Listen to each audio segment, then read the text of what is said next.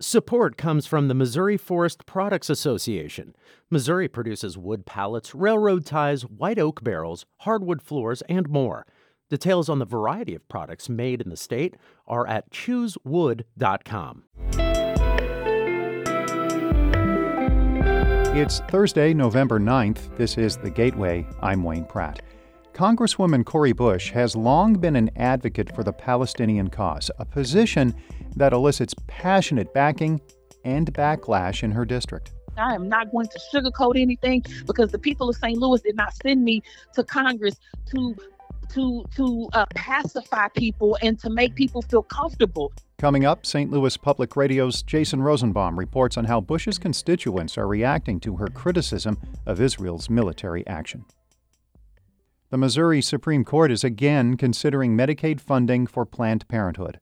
As St. Louis Public Radio's Sarah Kellogg reports, the state is appealing a lower court ruling saying it must pay the organization for treating Medicaid patients. The hearing comes three years after the Missouri Supreme Court ruled six to one the state legislature must pay Planned Parenthood for treating Medicaid patients. Now the issue is again before the state's highest court. The state legislature in 2022 allocated nothing in Medicaid reimbursements for organizations like Planned Parenthood, which perform abortions in other states. In Missouri, Planned Parenthood provides services like STD and cancer screenings, as well as providing contraceptives. Emily Wales, president and CEO of Planned Parenthood Great Plains, said patients deserve to get care from the provider they choose. To be clear, they want us providing services. They need us in the Medicaid program. They need us to see Missourians because we don't have enough providers in this state. Uh, they just don't want to pay for it. The court did not indicate when it would rule. In Jefferson City, I'm Sarah Kellogg, St. Louis Public Radio. The Missouri House Ethics Committee will likely hold more hearings on Speaker Dean Plocher. Chair Hannah Kelly made the comment after meeting behind closed doors yesterday for more than two hours. The Missouri Independent reports Plocher is the focus of an inquiry into personnel matters and an allegation of unethical conduct. He submitted reimbursement requests for expenses already covered by his campaign. The lieutenant governor candidate says he's paying back the money. Illinois lawmakers are putting the finishing touches on some bills with only one full day left in the fall veto session. The House could take up a measure today allowing new construction of small nuclear reactors. The Senate approved the proposal this week. Senator Patrick Joyce says it's time for the state to move forward. As technology changes, we need to make sure that we change with it. This is a good step. There's a lot of new manufacturing that we're trying to push in the state of Illinois. They have to get that power from a reliable source. Also, the Senate has yet to take up a bill allowing legislative staff to unionize. It's already made it through the Illinois House and could return next year if the Senate fails to act this week. Fontbonne University in St. Louis is mulling program cuts to address financial problems and lower enrollment. The Post Dispatch reports officials might eliminate more than 20 degree programs. Nearly 20 faculty members could lose their jobs. Fontbonne has a roughly $5 million shortfall after revenue dropped by almost 15 million in the last decade. The university also says enrollment dropped 60% in that time. The school currently has about 875 students. Fontbonne tells the newspaper it's addressing, quote, shifting economic and financial circumstances like many other universities. A program at Washington University aims to help scientists and students use artificial intelligence to tackle the effects of climate change on communities. As St. Louis Public Radio's Chad Davis reports, it involves environmental, engineering, social sciences, and computer science students. The AI Access program aims to use technology to better understand how climate change affects communities and public health. The university aims to recruit 49 students from different disciplines. William Yeoh is a WashU professor and director of the AI Access program. He says AI can be used in various ways, including helping scientists create better climate models. AI could help to speed up computer simulations of, say, climate models to make them more accurate, uh, to make them more real time. It could be used to improve predictions. The program is funded by a five year, $3 million grant from the National Science Foundation. I'm Chad Davis, St. Louis Public Radio. A popular reading program founded by country music icon Dolly Parton is now available throughout Missouri. St. Louis Public Radio's Marissanne Lewis Thompson reports. Missouri is the 14th state to launch a statewide Dolly Parton's Imagination Library program. Kids five and under will be mailed a free book each month until their fifth birthday. The goal is to foster a love of reading at an early age and improve literacy. Jimmy Dolan enrolled his now four and a half year old son in the program before the statewide expansion more than a year ago. His son is always looking forward to getting his monthly book. Dolan says the program has already made a difference. His teacher is saying, oh, you know, we're heading into kindergarten next year, like he might already be ready to start working on like sight words or some like different spelling patterns. Missouri is the first state to fully fund the program for all children to participate. I'm Marissanne Lewis Thompson, St. Louis Public Radio.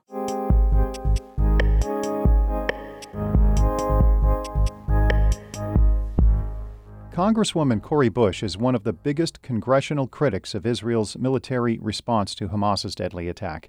The St. Louis County Democrat is an advocate for the Palestinian cause, a position that elicits passionate backing and backlash. St. Louis Public Radio's Jason Rosenbaum explores how Bush's constituents are reacting to her policy stance. Bush is part of a group of Democratic members of Congress who traditionally have been critical of Israel's treatment of Palestinians, and her views on the issue have come into sharper scrutiny after Hamas's October 7th attack prompted Israel to embark on a bombing and ground campaign in Gaza that has killed thousands of civilians. Bush is one of the leading voices for a ceasefire, sponsoring a resolution she says is popular with the public and world leaders.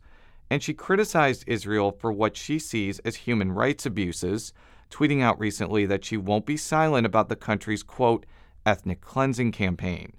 In an interview, Bush says it's not her job as a congresswoman to be silent when she sees injustice around the world. I am not going to sugarcoat anything because the people of St. Louis did not send me to Congress to to to uh, pacify people and to make people feel comfortable. They sent me to to DC to make sure that I'm speaking for those who are marginalized. Bush's statements about the month-long conflict have sparked passionate dissension in Missouri's first congressional district. The St. Louis based district also includes a number of Jewish voters, including St. Louis resident Isaac Pollock.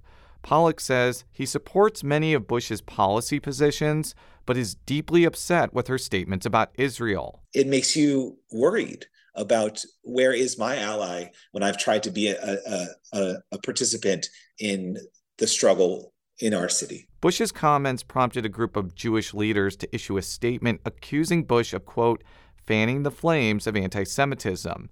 Bush says she's committed to fighting prejudice and adds she'll continue to talk with her Jewish constituents, even ones that don't agree with her.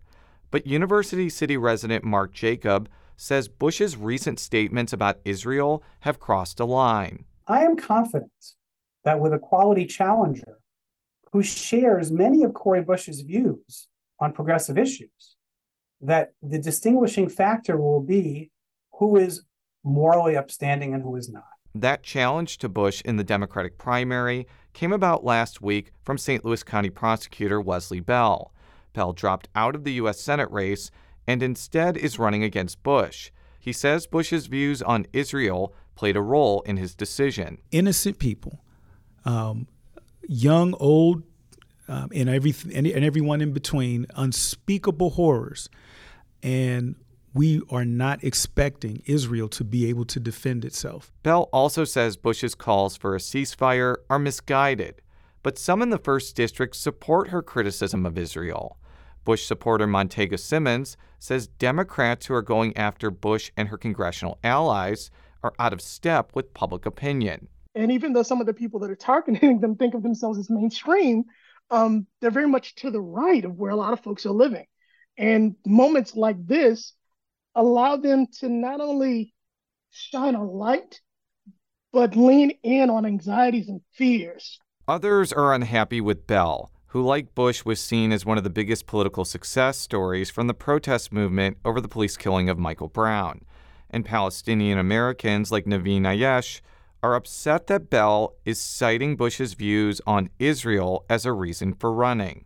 And it makes me angry that, you know, someone like prosecutor uh, Wesley Bell uh, would decide to jump into this race, knowing that she's a champion on human rights, not just for Palestinians, but any humans. I mean, when does a congresswoman not speak out for any oppressed person? Whether Bell can beat Bush next August could depend on whether her statements about Israel erode support from the racially diverse coalition that elected her to office. I'm Jason Rosenbaum, St. Louis Public Radio. Our Fred Ehrlich edited that report. Before wrapping up, St. Louis's Major League Soccer team is looking to build on its record setting first season despite being swept out of the playoffs. City SC held its end of season media conference yesterday. Sporting director Lutz Pfannenstiel says focusing on an expansion team record 17 wins instead of dwelling on the playoff loss to Kansas City will help prepare for next season. The way we played, the results, uh, the records we set, that must be in the front part of our brain and uh, obviously also realize for next year it won't be a children's party it will be even tougher than this year. This year's success means City SC will begin play early next year in a tournament with some of the best teams in Central America, North America, and the Caribbean. Head coach Bradley Carnell admits the playoff loss still hurts, but says the team has added to St. Louis's rich soccer tradition. We are not trendsetters. This is a city that inspired us uh, to perform or outperform or overperform because of the legacies that were left here in place mm, way before our time. And City SC has made an impact on fans and in the community, as player Tim Parker realized when he was out shopping recently. Even yesterday, I went to the grocery store and someone kind of just congratulated me on the year and thanked me for it. It's hard to take that right now, but at the same time, you're thankful for all the support that everyone's been able to give us. When you look at all the home games that we had, every game a sellout makes it an exciting place to play, not only for us, but for other teams too. Parker admits City SC had high hopes going into the playoffs, but says there was a lot to be thankful for when looking back on the entire season.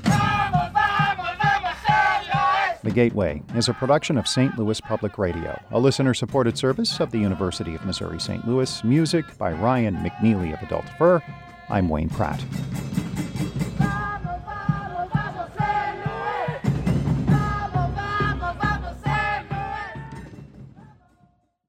Support comes from Missouri Forest Products Association, committed to sustainable and sound conservation of the state's forests, which support more than 41,000 Missouri jobs, resulting in a $10 billion industry. ChooseWood.com.